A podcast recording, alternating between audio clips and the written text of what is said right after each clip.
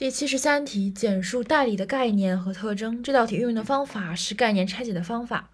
首先，代理是指主体代理人，前提以被代理人或自己的名义行为，在代理权限内与第三人实施法律行为，结果其法律后果直接或间接由被代理人承受的定定性民事法律制度。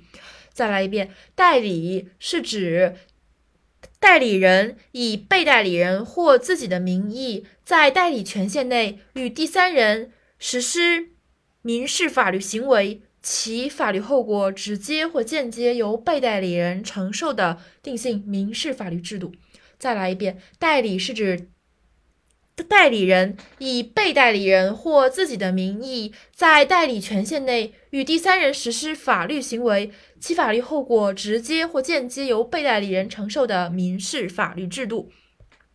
特征包含四个方面：首先是代理权限内，然后是名义，然后是法律行为，然后是后果。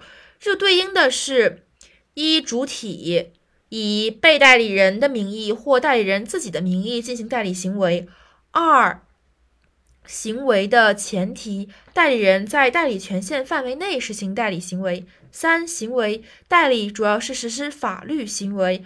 四、结果代理行为的后果直接或间接由被代理人承担。所以这个顺序是二一三四。再来一遍。第二点，代理人以被代理人的名义或者以代理人自己的名义进行代理行为。一、代理人在代理范围、代理权限范围内实施代理行为；三、代理主要实施法律行为；四、代理行为的后果直接或者间接由被代理人承担。